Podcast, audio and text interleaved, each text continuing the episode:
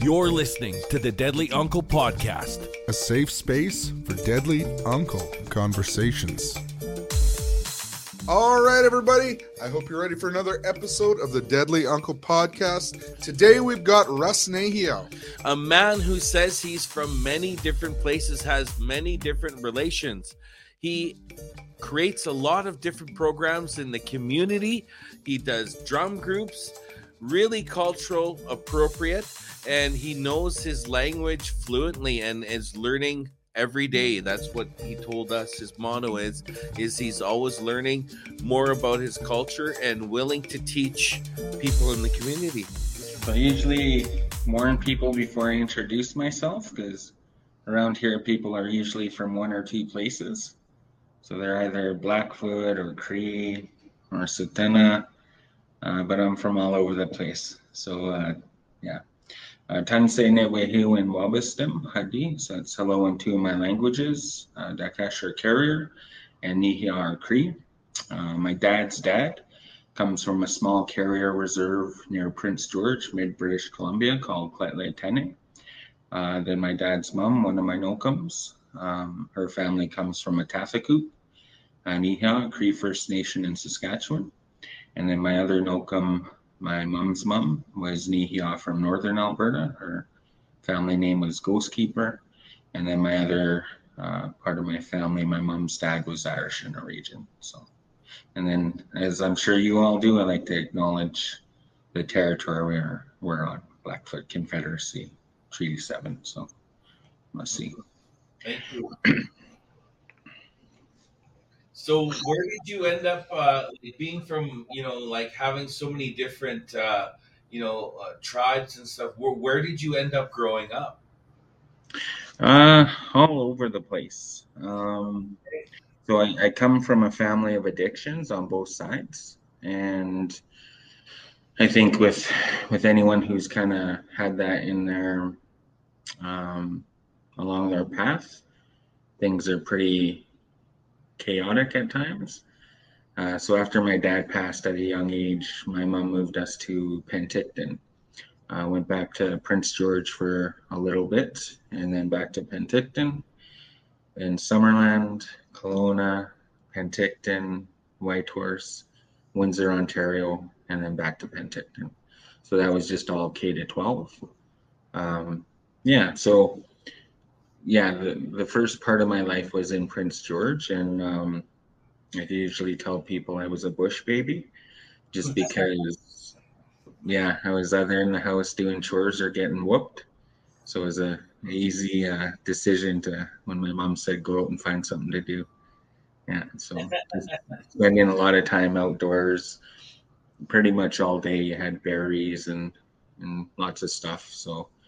Um, yeah so that that's kind of one of the things that really influence is the work that i've done and that i do. Um, all of those things like i quit drinking when i was 19 i've never done drugs. Uh, smoked a bit when i was a kid thankfully that didn't take. Um, That's yeah those are all things that kind of have influenced me to try and do the stuff that i do because i can understand from a lot of different angles of loss and colonization, the effects. Yeah. How would you describe the work that you do, Russ? Because I'm not familiar with what you do. So, for the people out there who don't know, can you describe it for all of us? Okay. Uh, so I've worked for about 26 years on and off reserve, mainly with youth. Um, but whenever that happens, inevitably you're going to work with their family too in, in some form. Um, worked for lots of nonprofits, uh, a couple school districts, um, Catholic school district here for about three and a half years, the Surrey School District for about three and a half years as an Indigenous um, community li- liaison. Um, and then the nonprofits I've worked for, one would be um, Four Directions, the Native, Native Foster Parent Association, um, Boys and Girls Club. Um, yeah, just a lot of different agencies.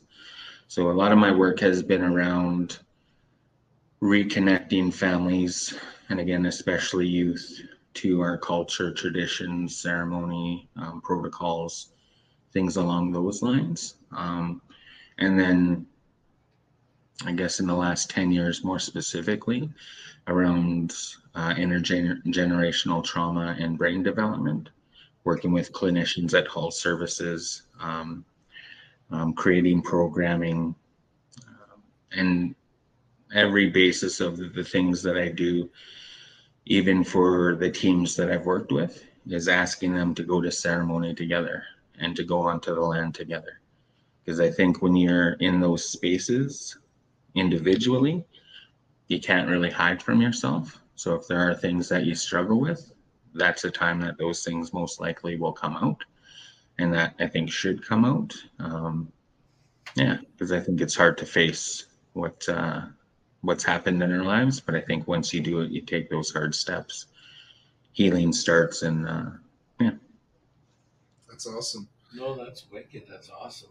In the uh, in the programming that you do, have you have you come across or been involved in any all men's programming, like healing for men only? That's kind of what we're trying to create a, a conversation about here, right? Because we see all this, um, all the healing that's being done with Indigenous women in our communities, and we we feel that we need to open that conversation up, find these these programs if they exist, or maybe spark an interest for people to create them, so we have safe spaces for our Indigenous men.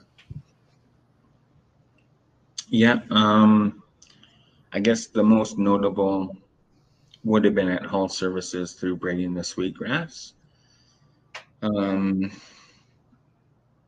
and I mean, I, I, think I've tried to encourage and create spaces again in working with families um, to connect with with people who are like-minded or struggling with some of the same things in connection with ceremony again. Um, but in um, Hull Services, I did put together a men's group, and it was a very slow uptake just due to people's schedules, people having to work, uh, things along those lines.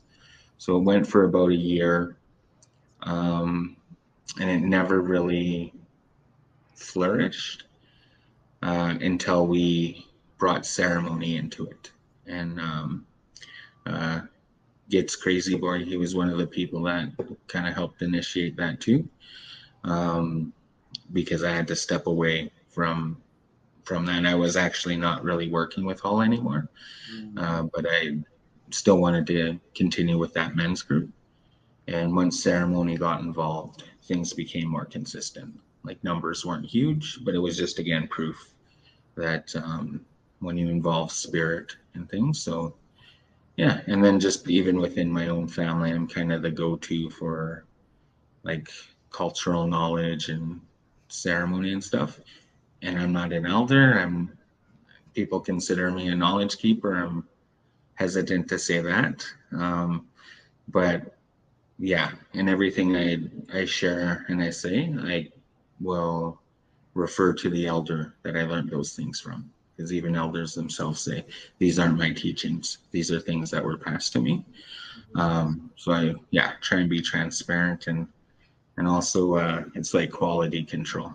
So I, when I give presentations, I'll say the elder's name and I say, if this doesn't feel right to you, you can go to that elder and that elder will come to me and say, Hey, Russ. Um, it's almost like you're shouting out the elders. Hey, yeah. Oh, shut up. yeah. You're, you're messing up, Russ. You got to go. So, um, yeah. So those, those are kind of some of the instances of things that I've done in the past. And then just recently, um, a friend who worked for uh, I think it's McMahon James House asked if I would come in and work with their their men. So I just started that program um, last week, and it's going pretty good so far after the last. That's wonderful. So that program um, is directly for that uh, program that's happening. That the men's group is happening for the program that's that, that's involved. And so, how can men um, get involved in that program? Uh, I think for that one, it's closed just to the participants in that building, just for logistical reasons. Um, but even with the other group that um, I was helping out with at Hull Services, like whenever I work, I I'm always honored and humbled to be asked to do anything. Um, one of the elders I work with, Casey Eagle speaker, I've worked with him for years. When he gives presentations, he says, All that I know in the universe is this much. And if you talk to that man, he can rattle off for hours on on goodies and stuff. Um, but I say, well, if that's the case, I don't know how to push my fingers through themselves into the negative with what I know. Um, so I tell these people, these groups, that even if I wasn't presenting or or helping facilitate, you should keep going.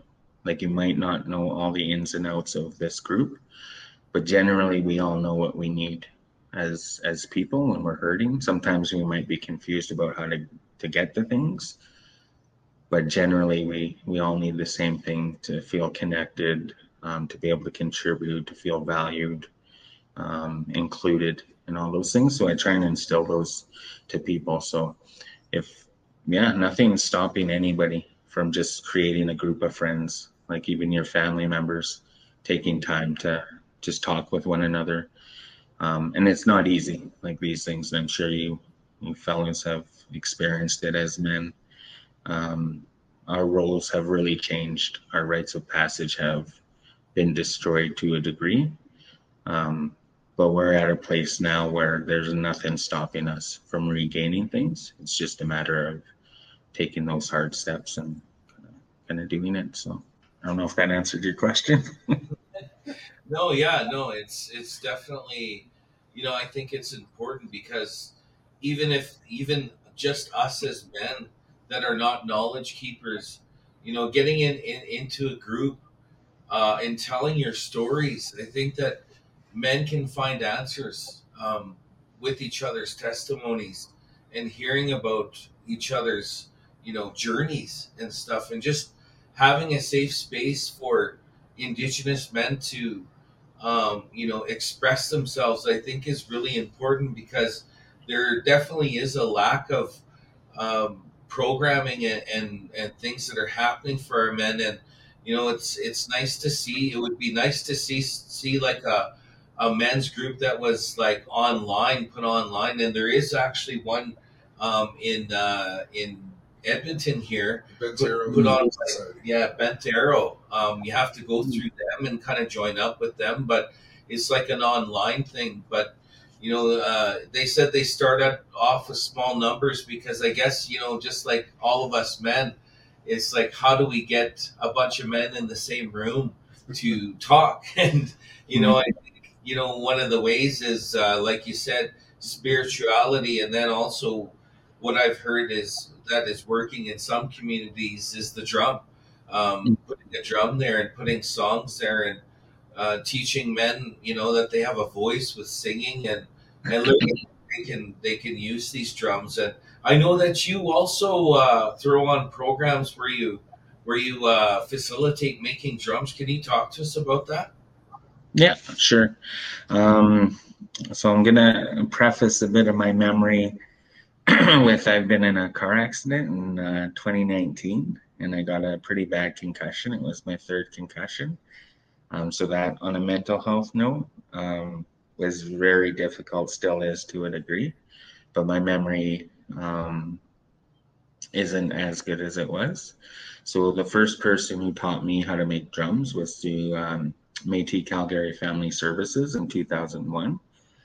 Um, and her name was Anne. She was a Cree elder with the agency. She's since passed on. But then again, through that, uh, Casey is another person through Hull Services who I gained some guidance through. I'd been doing drum making since 2001. Um, but yeah, whenever an elder or somebody else is involved, I really try and try and learn more. Um, so those are two people in particular. Um, yeah, so whenever I'm asked to do drum making or include the drum in, in sessions um, and teach traditional games as well, like hand games or stick games, however you call it, depending on your territory. Um, I always try and go through um, some teachings and, and things about the drum itself. So everything I make, um, as much as possible, I try and get from the land. And it's a little tougher to um, kind of break down down trees and stuff and make hoops by scratch. So usually get them outsourced by different um, indigenous uh, organizations or or groups. Um, but for my drumsticks, um, I go out and harvest red willow or uh, diamond willow, the way I've been taught by um, Curtis Gladue, a Cree person from up north, um, taught me how to make drumsticks. So when I'm sharing about all the materials that are that are used in the process, I always share that at one point these things had life. They had a spirit. Um, they had a reason for existing, and when we take those lives, um, we're supposed to offer tobacco or offer tobacco that we have those things in our presence to show that we value them. Um, and like anything in nature, when we go to harvest, is to always offer that that medicine, that tobacco, to show those things have worth. And it's not the best analogy, but um, when you go into a store, you just can't grab something and walk out. You got to exchange money because that thing has value. So I think it's easy to go and do things and not do that that piece, but eventually these things we use won't have meaning, and that's kind of a fear. And especially, I, I try not to teach non-indigenous people how to make drums, um, and if and I check with elders first. Um, you know, this group wants me to come in. Um, they're like, well, why do they want them? And that's the question I ask. And then going through that process, okay, if it's something around healing, if you do have an Indigenous person in that agency or in that group that can help guide you, then yeah, I've said no at times as well. And uh, yeah, so I think the spirit of those those pieces just comes through when when you share songs and um, as well just from various elders saying that when we sing those songs, that that's the the language that nature and, and animals um, hear us. So when we speak English, it doesn't get through to nature the way when we're singing our traditional songs and stuff. That connects us in those ways. So. No, that totally makes sense. I guess, like, especially when you you think about our our language and, and some words they don't translate to English, and and mm. so there's a connection, a different connection there. So with your work, um, why why is it important to you as an individual to do this work? Why is it important for you to work in the community and share this uh, this uh, this work that you do? Uh, it's hard hard not to get emotional when certain questions are asked or, or things are thought of. Uh, but my my usual response is is that um, I don't have a choice. I'm not allowed to not put in work and to not try and move the needle a bit where our, our families, our communities are exposed again or or gifted back like teachings that weren't meant to be given uninterrupted and the reason I say that is because three my three indigenous grandparents went to residential school. And for what my mom's mom, my Nokam on that side in particular went through, um, she spoke Nehiyaw when we were young. She did beautiful beadwork. She cooked um, traditional foods. Like I was raised on mainly like wild meat, moose, elk, deer, salmon, some kids aren't happy with me this next part, but rabbit usually say they're they're beautiful and delicious. Um, so yeah, so all the stuff my my Noko went through and the the effect it had on my aunts and uncles, how she would hurt them, and then how I was disciplined and and abused. Um, yeah, I, I don't think as Indigenous people we have the right to to not put in the work and to not try and heal ourselves and then help our families heal.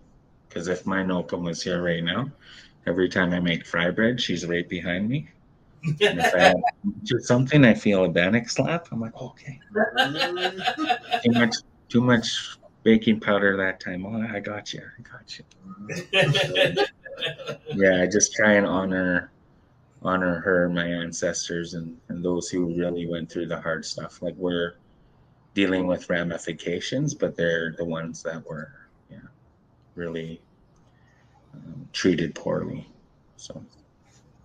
No, it's it's totally I totally get you on that point, and I think that's why, you know, at a lot of our events that are done correctly, we always you know respect our elders first because without their survival, without our grandfathers and grandmothers' survival, none of us would be here for sure. Mm-hmm. So it's always important to show that respect and you know do that uh, you know do that work, put in that protocol, and know that um, so I just wanted to ask you, do you uh, is there any place in Calgary within the city limits that you know of um, that there you can have sweats and ceremonies and uh, you know a place to pray um, that's like within the city limits of Calgary, not outside of Calgary, but just anywhere inside the city. Is there any place that uh, Indigenous people have to uh, to pray or have ceremony? Not yet. I don't know if that's a lead in, but yeah, that indigenous gathering place, I think that's being discussed. I think that's yeah. hopefully going to be like one of the first places. And uh, yeah, like what a huge um, step that should have been taken years ago. And I mean, I, I can't, I'm not blaming anyone. Yeah. Yeah. yeah. It's about time. Yeah. But none that I know of. Yeah. Yeah. Like, I, I just think that even us as Indigenous people, we've been talking about this and it's part of our mentality as well. Um, we're, we're still healing as a community and we're still um, learning that uh, we have, it's okay to be proud of who we are. It's okay to be proud of our our ceremonies and and and celebrate those things in a in a respectful way though too as well um and and to have those those those things available inside of our cities instead of having the mentality of we must go out to the land because those options aren't open to everybody you know? So i think it's it's hugely important. And when you look around canada i'm starting to do a documentary and i'm just starting to film you know all the churches and uh, mosques and different places that non-indigenous people have to pray that are safe spaces for them. Yeah. Um, and uh, you know i think it's time for every major city to have this space. That's not a treatment center. That's for open for the public but also you know there's a lot of work. It's easy to say this but there's a lot of work in in involved in that and i don't know know how they're how it's going to be all done, but I'm really happy to see how strong the next generation is and and the empathy they have towards you know making this this happen for sure. Yeah. Well, you work as well in in child and family services a lot as well, right? Yeah, I think um, anytime you do work with youth in particular and children, yeah. Uh, even in the school system, I worked with social workers and um, and then with um, Four Directions that was directly with social workers, kids in care, and I'm actually just applied to um, Siksika to work with their children and family. So I'm hoping to get on with them. That, that was kind of, that was kind of a lead in to my question. Um, what we were talking about with other people was like aftercare for people when say when they come out of treatment, when they come out of the prison system, when they come out of the foster care system. You know, like we we introduce a lot of these people. That's a lot of our healing processes to reintroduce our our people to their culture, and then once they've been introduced to it, they don't have that outlet, and that's what we're we're really talking about. I think is once you once you start that healing process, how do you continue it, and how do you ensure that you can surround yourself with other people that can help you stay on that straight path, right? Like that's I know the, that's not really a question, but it's just an observation that that we said. And I guess I did want to know is in your experience in the foster care system, have you seen that? Because my parents have been foster parents for like over 30 years now. They started with Four Directions in Calgary in, in the early 90s, actually. Oh, wow. And then they, uh, they have children in the Red Deer area for the last 20 years. But I've noticed that myself as just somebody that have seen kids go through the system is that once they turn 18, like some of them get just sent out to the street, right? Like there's there's no guidance for them, no aftercare. And have you in your like in your experience have you seen that too? I guess that's what I'm trying to say. yeah, yeah, it's um yeah, as well with the Boys and Girls Club, I worked at a group home. Um, initially, just because I wanted to help, needed some extra cash, so I did it part time because I was also had a, a full time job at at the same time. Um, but I stayed for like ten months, just because in that three months I saw like two staff turnovers, and then the ten months I saw. So in working in these systems and then more directly to the foster parent association I was a part of, um, the whole basis of that system, and I'm sure you guys already know and have probably discussed this, is just a pipeline that grew out of the knowledge that um, residential schools were starting to shut down, not bear the fruits that um, a colonial government and, and churches were trying to accomplish, but they still wanted a way to destroy indigenous family and community. Um, so this was years ago where I worked with this foster parent association, um, probably 20, 2011 or 2010, something like that. Um, we were invited to a meeting of all the social workers in, I think, in Calgary, Alberta, um, and the head individual for this province literally said, didn't try and sugarcoat it. We're doing a shit job when it comes to working with Indigenous community. And he laid out the things that we have been saying for forever. And he said, at the same time, this is how we're instructed to work. So we just urged the social workers in that setting to try and be more mindful of those actions. So it was encouraging in a way, but it was infuriating because he was basically saying what we all know. He's saying that the government is okaying this and that it's not going to change. Yeah. So the little glimmer that I had was like, oh, wow, some truth. And there's the other truth nothing's going to change. And then you fast forward to um, a couple years ago, I think it was Cindy Blackstock um, and Pam Palmater. I don't know if I'm saying her name right. Um, had some video clips in that, and Cindy uh, mentioned that there how many millions of dollars that the Canadian government has put up to fight for Indigenous children and youth to get the same care and quality of life that other kids get from on reserve, off reserve, um, the amount less on per student on reserve that is given thousands less per student. Um, and that all the while, the facts that she gained were actually from the government themselves. It's their notes and their documents saying that their legislation is racist that they're purely doing it because it's indigenous youth and children.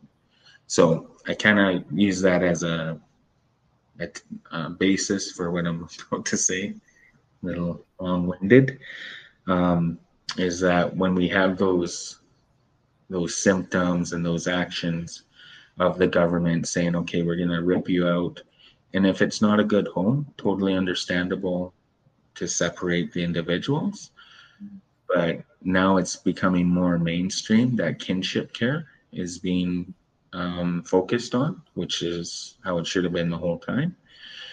But then you have cookums and mushums or older people taking care of their younger grandchildren and not getting the same money that they would get if they weren't the kids weren't going into a home without biological family.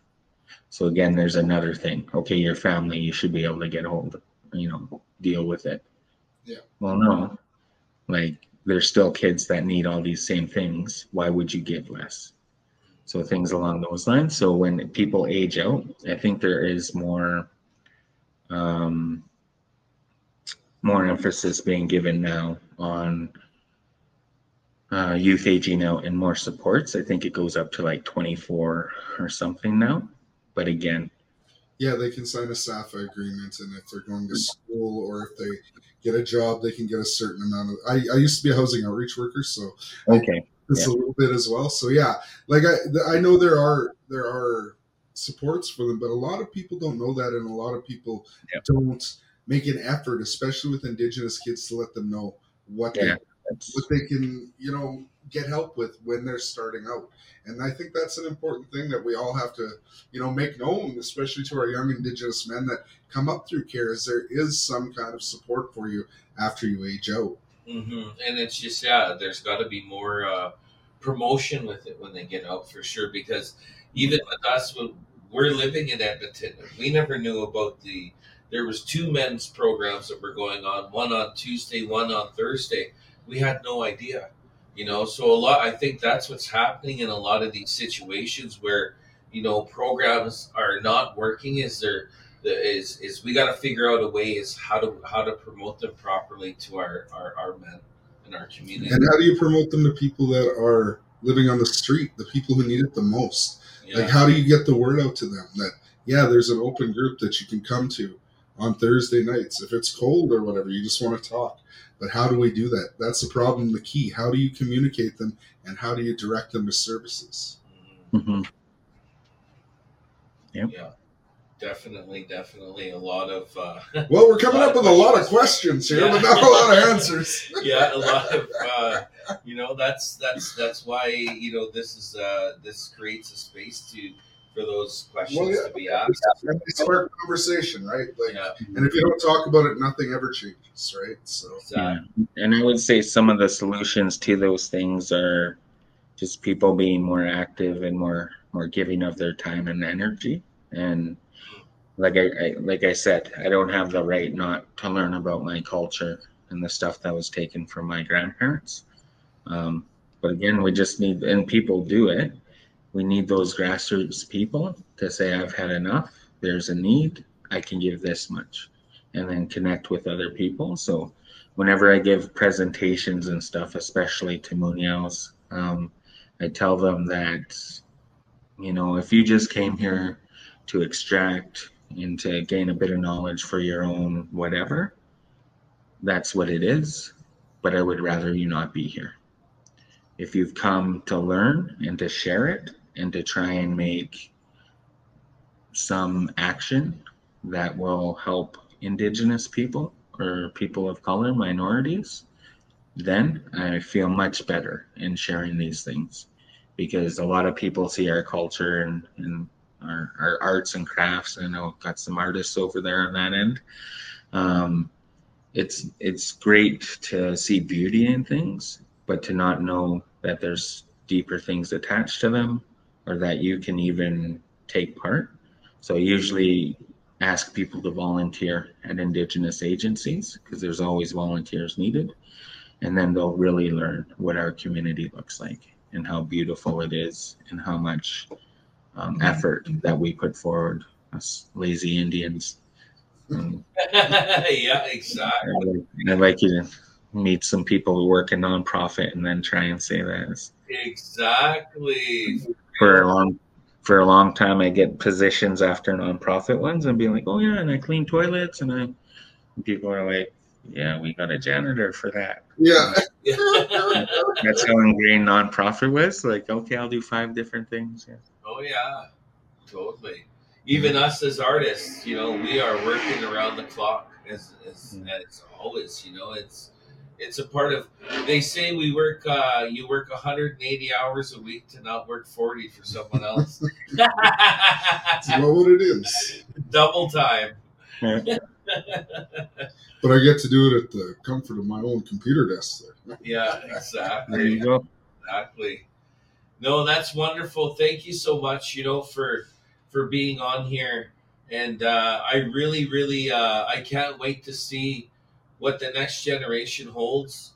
And you know, I think that um, as you said, it's it's important for us to heal ourselves first as as individuals and to you know and i can tell by you know you're a very uh, humble person that doesn't want to take a lot of attributes and that but i commend you for the work that you're doing mm. and i know that you got a uh, a change makers award as well so congratulations on that and it just goes to show that your work is important, is really important, and uh, you're a very important person in the community, and uh, you are a deadly uncle. so tell the aunties. Tell the aunties. tell the aunties. Russell's a deadly uncle. That's right, and he makes good fry bread. So That's come what on. I heard. Yeah. So there you go. All right, man. Thank you so much for Thank your you, time. brother. Awesome. Must see.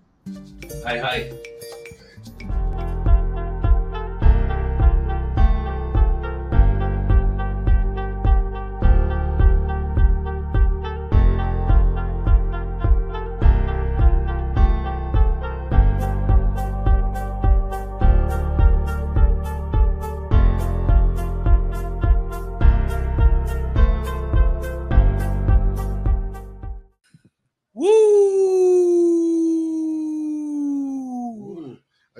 Message from a deadly uncle. Oh, awesome. Mr. Alec Carton. We just connected hey, on Facebook. That's awesome.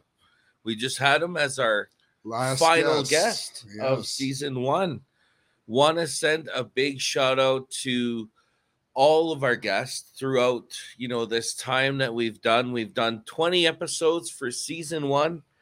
We're very excited Yeah. to, you know, have this completed as a project. You know, this started off as, you know, just something to bring, you know, forward for our men uh, because there was a lack of programming that we seen.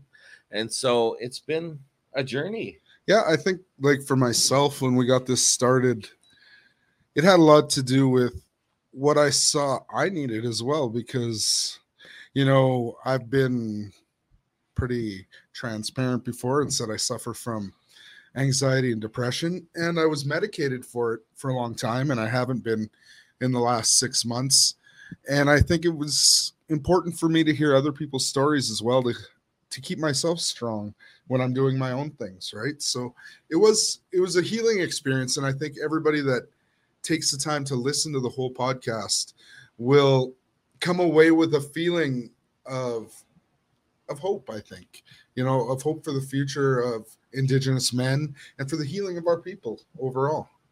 No, I definitely agree. And, uh, you know, every time that we did this, you know, these episodes, I come away with a, a sense of feeling lighter, a sense of Yeah. feeling healed, almost like when you come out of like a gathering of some sorts that was positive all the way around without the alcohol and without the the craziness or any of those things, you know, and um I definitely feel the same. Like I because myself too, I you know, I deal with anxiety, I deal with all the all the things that many of us deal with, you know, in silence, you know, and that's kind of what this is is is especially for indigenous men or just men in general is to break the silence, you know, is to you know, speak about, you know, how you really feel because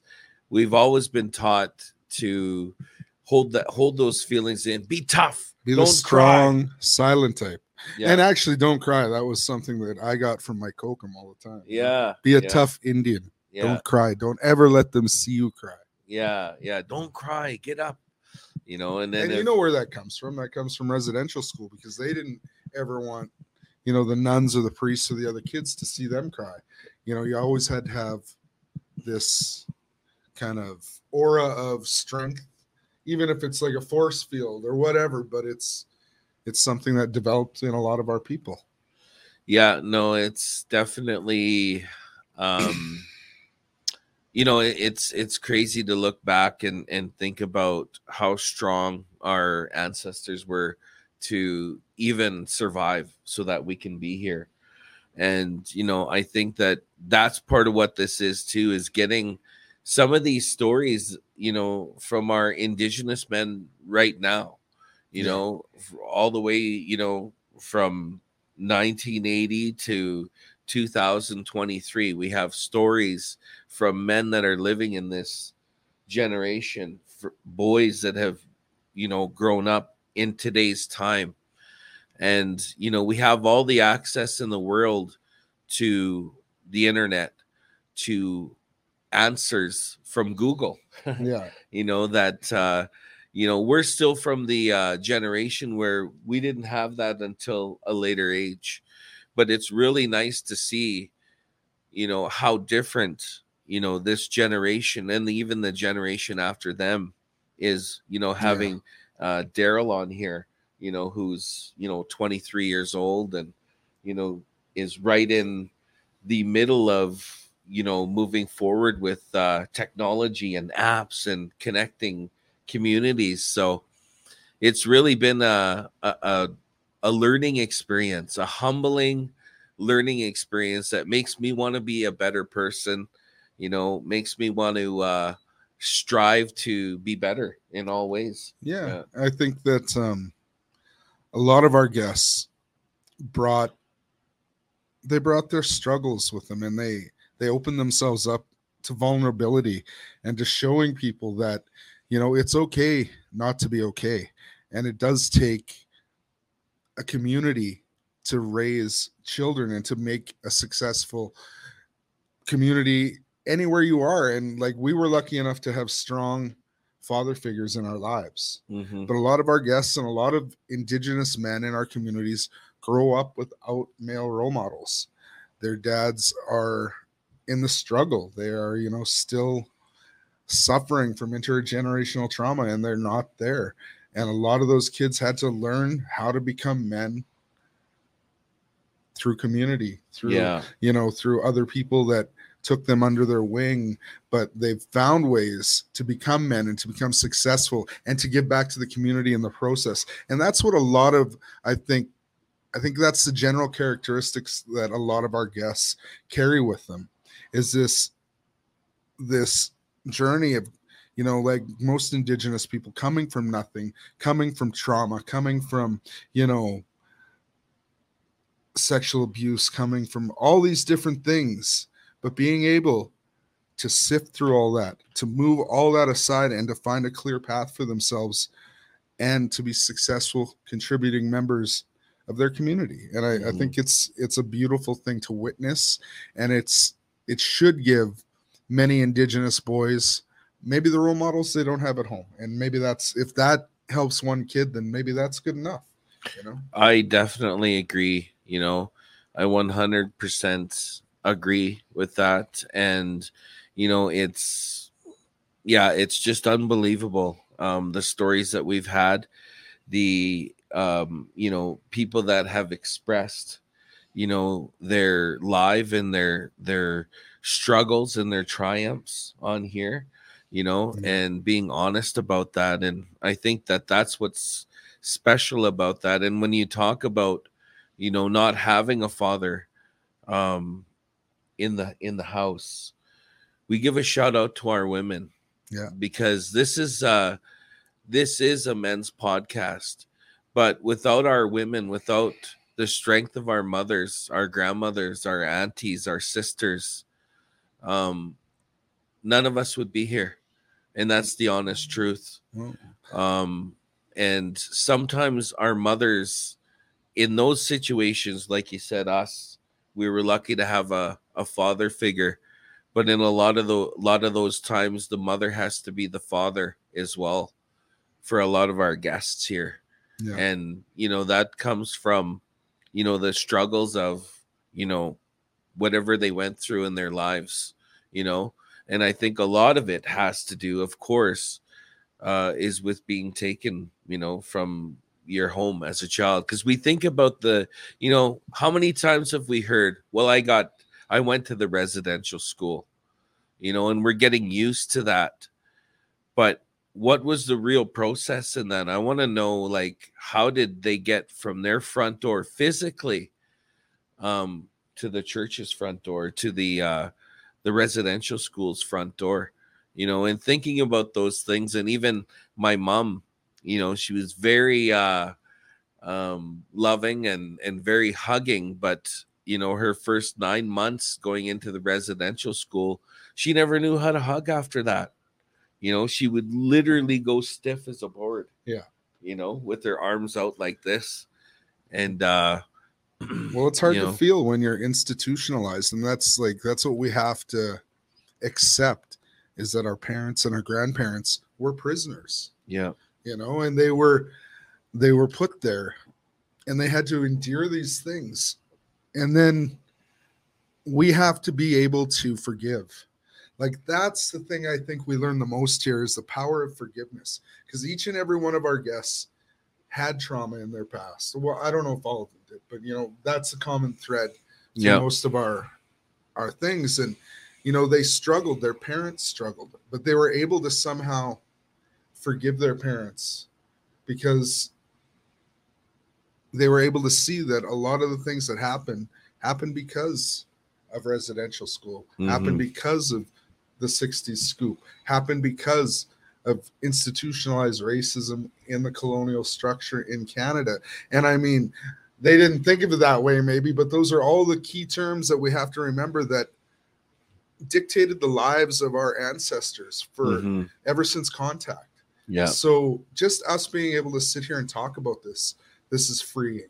Yeah. You know, it's like lifting a weight off your off your chest because there's nothing better than the feeling of being free. You know, You know, no.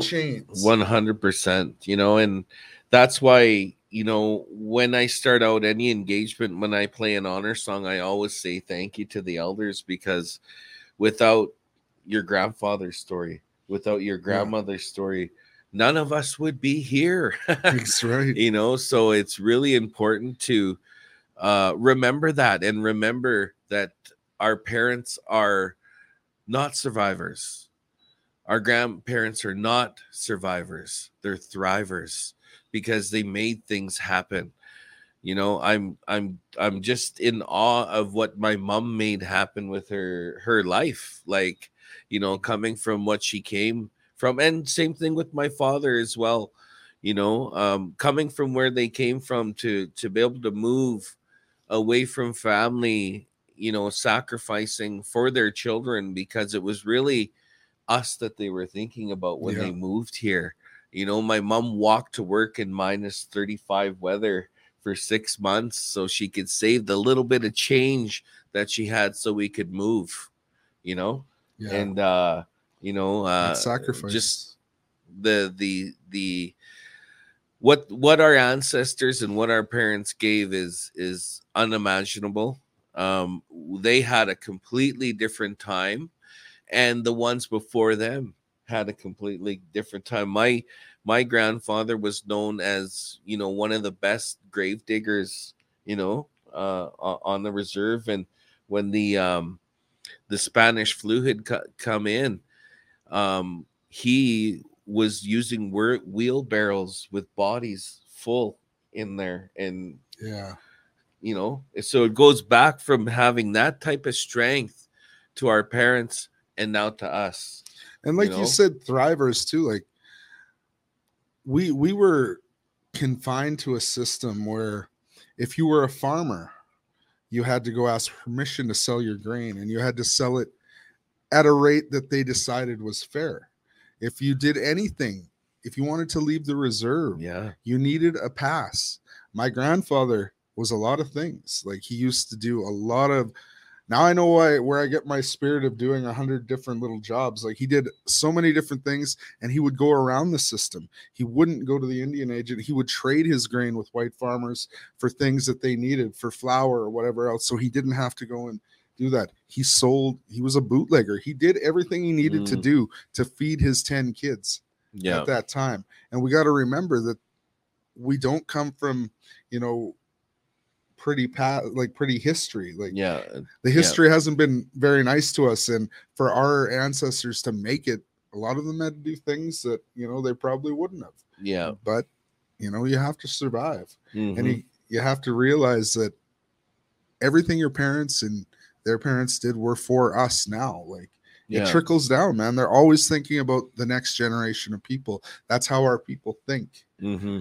you know so yeah take what you have and the opportunities that you're given and make the best of them if you can so if there is a program out there that you think you might be a good fit for take a chance say yes go talk to somebody like our one guest said the you know the the turning the key for I almost swore there. The turning the key method, you know, you you open that door and then it opens the door to everything. And that mm-hmm. that was a profound statement to me because that's what I've noticed over the last few years is when you make those steps to change, other things just happen and it like it starts a mini avalanche almost of where you're meant to go. Yeah, I think that it's a it's almost a um a buffalo teaching, I would say, you know, because buffaloes move forward no matter what. Yeah. Um, and you know, even to their own demise. so you got to be careful when you're moving forward. Uh, yeah. But no, no, the uh, the point is is that you have to make things happen. You have to reach out. You have to first put that key in the lock. You know, and a lot of us you know, as people um, struggle to get that key in the lock. Um, that's half the battle.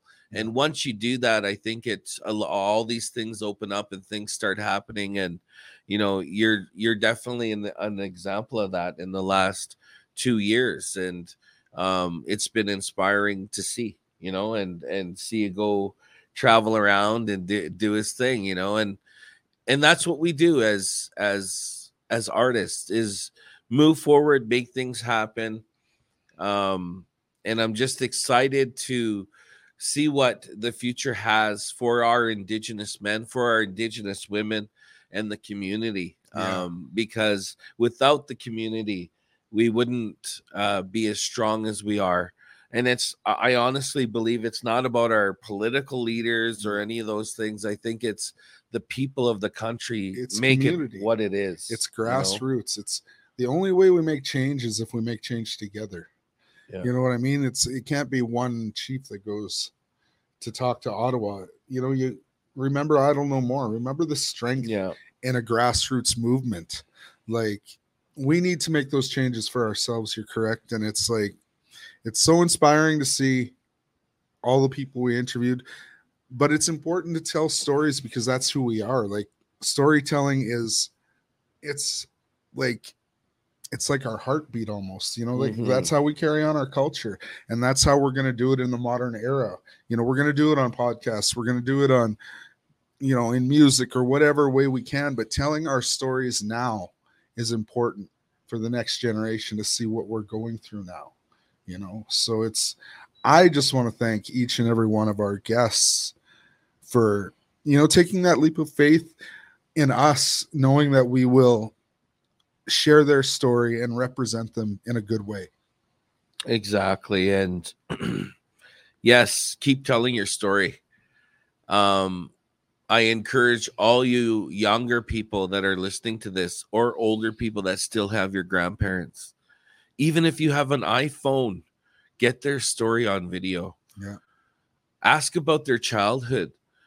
You know i i was lucky enough to get my dad's story in a documentary that i was doing and he passed away about seven months later. So now i have part of that story part of his story. And your and, kids have that. and my kids have that.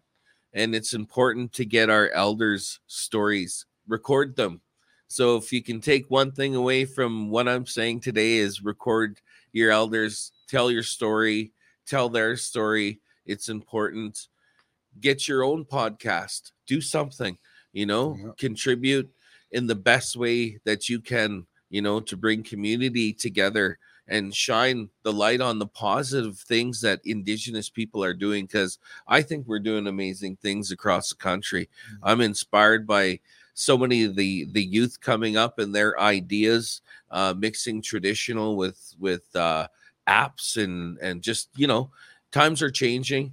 Uh, the youth will definitely be our biggest teachers, I think. And I think we can be deadly enough uncles that we can keep up for a while with, Yeah. with technology. You know, that's the struggle Yeah, for when you when you get that generational gap or that generational changeover, right? Like it's inevitable. It happens everywhere, you know. Eventually the next generation has to take over. But how do you keep yourself relevant in the Yeah. transition, right? you got to learn what's up and listen to listen to the next ones Yeah. because they got the ideas. You know, Tony Too Sick and Daryl uh, Burton Jr. You know, Yeah. Breton Jr. Sorry, brother. Zach Willier. Zach Williard, all these young ones. That's why we're we have them on our podcast. We want to shine light on them, and you know they'll give us a job one day. Yeah, and don't forget, like I know we're saying, you know, don't forget your elders though Yeah. too. You know, like it doesn't have to be your grandparents; it can be your uncles, your aunties, the people that helped raise you.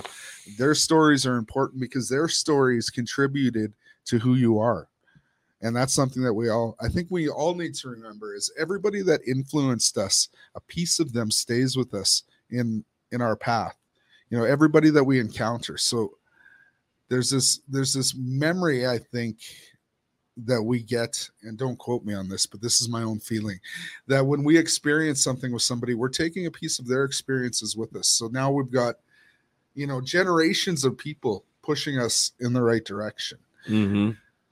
And the strongest thing you can do and the most important thing that i've done is to stop being afraid of the unknown. Because what you don't know could be stopping you from opening so many amazing doors. Just say yes. If somebody offers you something take a chance. Mm-hmm. go do it. If it's not going to cost you know if it's not going to cost you money or whatever and it's not going to ruin your chances of you know keeping your job or whatever just take a chance. Exactly. you know if somebody has a play and they want you to you know go and try out go try out. Maybe you're creative and you don't even know it you know like because we're all meant to do something more than work a nine to five job. There's that's what you know when people talk about balance in the medicine wheel that's what we all have to remember is that there's more to life than work. You know we need companionship we need all these things to really truly thrive so that's what i took away from this podcast anyways Yeah. You know what? We're gonna leave it there with, with you guys and say thank you so much uh, for tuning in. Um, we expect this to get bigger and better. We want to thank all our partnership. We want to thank Edmonton Arts Council yes um, for you know helping us and with this believing in the pro- uh, and believing in you know the need for this kind of this kind of programming because there isn't a lot of programming like this out there. And don't get it twisted we don't we don't pretend to be experts on anything. We're just here to provide a platform for people to tell their stories to hopefully inspire you to make the changes you need to make to live a better life. And if you have an idea, do it. Do it. or send Don't it wait. to us and we'll do it Yeah. My mom's starting a new business this year called Kokum's Kitchen. there you go She's almost She she's in her. 70s. So it's never too late to start something new. Yeah. Here we go. see you next season you're listening to the deadly uncle podcast A safe space for deadly uncle conversations.